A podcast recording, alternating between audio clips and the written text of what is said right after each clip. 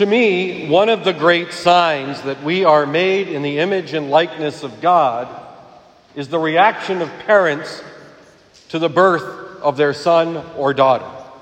Or, I suppose, son and daughter, if you had twins or triplets or quadruplets or quintuplets. Why do I say that? Well, think about how we deal with people in general. You know, if you start a new job and you're meeting people, your first reaction is not love. I mean, I guess it's kindness is a form of love, but it's, it's not that you're going to know and feel deep within who you are that you love this person you've just met. Or if you're standing in line at the grocery store and you start to strike up a conversation with the people around you, it's not that your heart is immediately overwhelmed with the experience of love. In fact, if you're like me, you have to overcome the person at the front of the line who is paying for what they have and is counting out and finding coins to make sure that they, they have the exact uh, change. I, I can't say I'm filled with love at that very moment. But think about parents. Probably most, if not all of you, well, not all of you, but most of you have uh, had the experience of the birth of a child. And when your child is born, it would be the odd parent indeed that said to the newborn, Well, I don't really know who you are yet. Don't know what kind of personality you're going to have. I'm going to hedge my, my bets and just wait a little while to see how this son or daughter becomes son or daughter. Of course, that's not the reaction. There's no parent that has that reaction when their son or daughter is born. In fact, it is quite the opposite. There is this overwhelming, and well, I, am told, just so that you don't uh, think I've had this experience in my life, I'm told that there is this overwhelming sense of the words of Adam and the fullness of love. This one is bone of my bone and flesh of my flesh. And in this lifelong committed relationship that a husband and wife have with each other and then with their children, in the ideal universe, what the church is saying, that very entity, shows us what it means to be the church. It is a love that is mysterious and difficult to explain, but it is among the most powerful forces we ever encounter as human beings. And it never stops.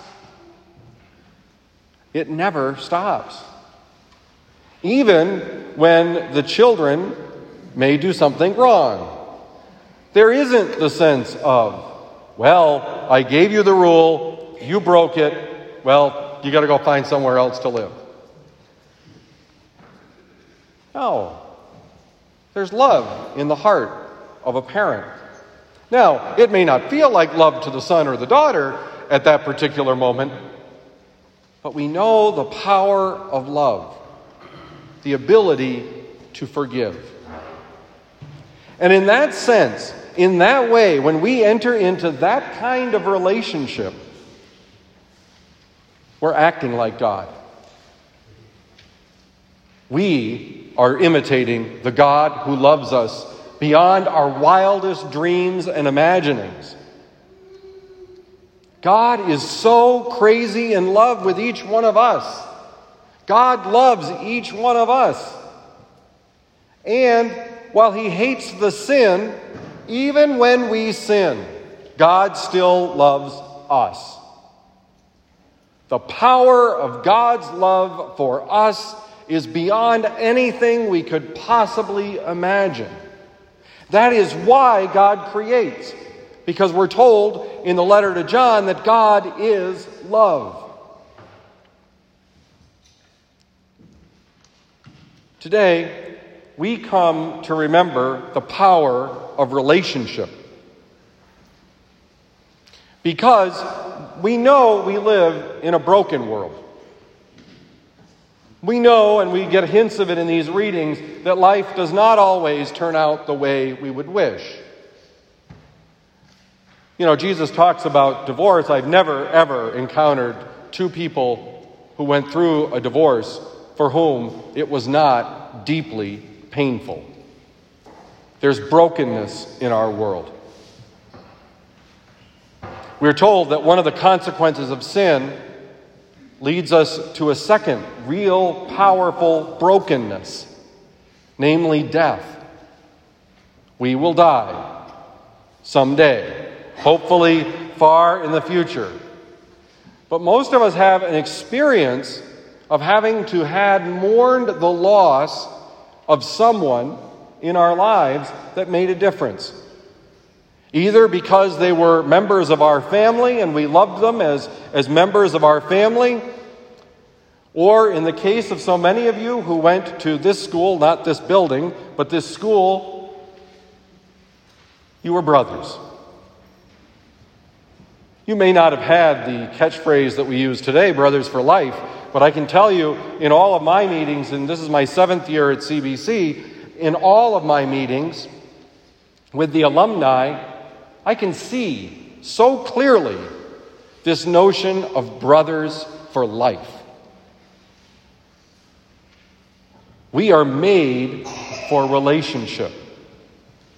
And in this type of, of being made, God invites us to recognize that God is relationship.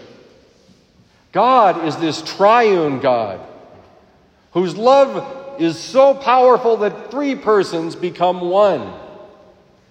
And we're called into that love.